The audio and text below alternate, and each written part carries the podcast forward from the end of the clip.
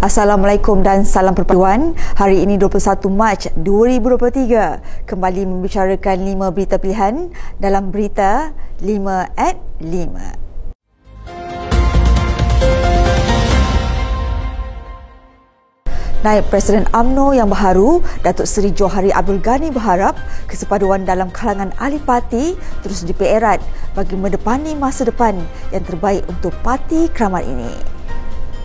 Jelas beliau, perkara itu amat penting dicapai terutamanya untuk meraih kembali kepercayaan dan keyakinan rakyat kepada AMNO serta mengukuhkan kembali hubungan sesama ahli dari sebarang kekilafan dan bersatu sebagai sebuah keluarga besar AMNO.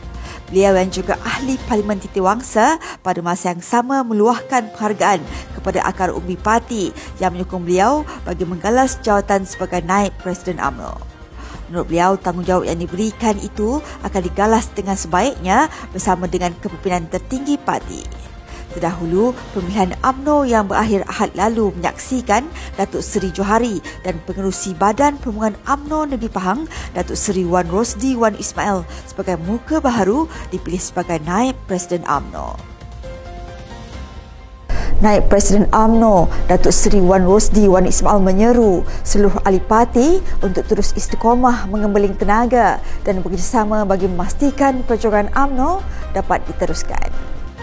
Beliau menzahirkan penghargaan kepada semua perwakilan yang telah memberikan kepercayaan kepadanya untuk menjawat jawatan Naib Presiden AMNO bagi penggal 2023-2026.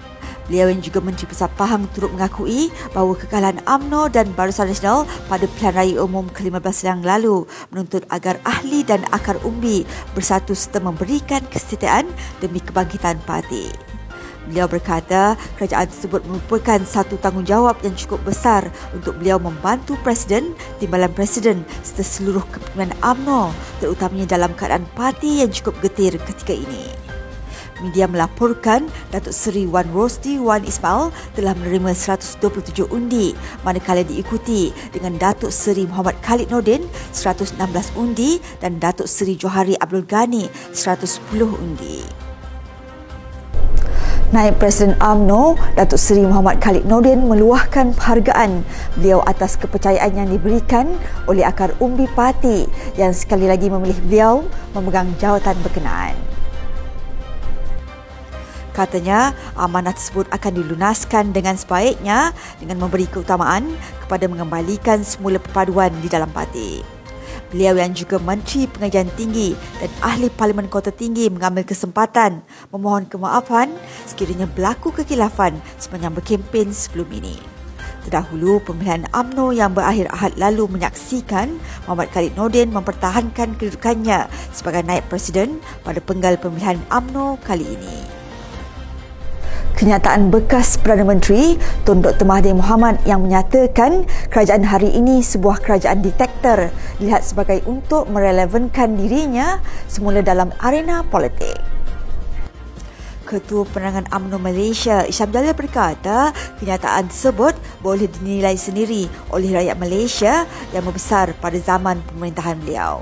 Jelasnya, pada zaman pemerintahannya, beliau sentiasa mengawal semua saluran media dan sesiapa yang mengkritik bakal dikenakan tindakan ISA. Katanya, disebabkan kekangan teknologi, banyak perkara dan salah laku tidak diketahui umum kerana rakyat tidak mempunyai akses untuk mengetahui perkara sebenar mengenai suatu isu media melaporkan bahawa bekas Perdana Menteri Tun Dr. Mahathir Mohamad menyifatkan kerajaan perpaduan pimpinan Datuk Seri Anwar Ibrahim adalah kerajaan detektor kerana menghalang sebarang teguran umum. Presiden AMNO yang juga timbalan Perdana Menteri Datuk Seri Dr. Ahmad Zaid Hamidi merakamkan penghargaan kepada polis diraja Malaysia yang selama ini memberikan perkhidmatan cemerlang dalam menjaga keamanan negara.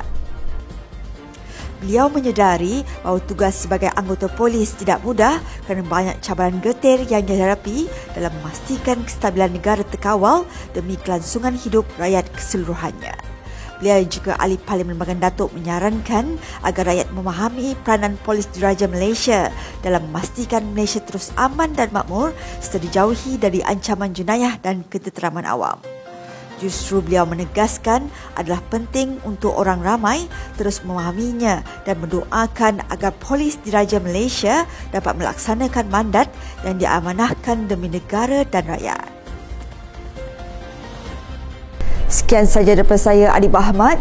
Jangan lupa temu janji kita Isnin hingga Jumaat jam 5 petang. 5 berita pilihan hanya di Berita 5 at 5. Assalamualaikum dan salam perpaduan.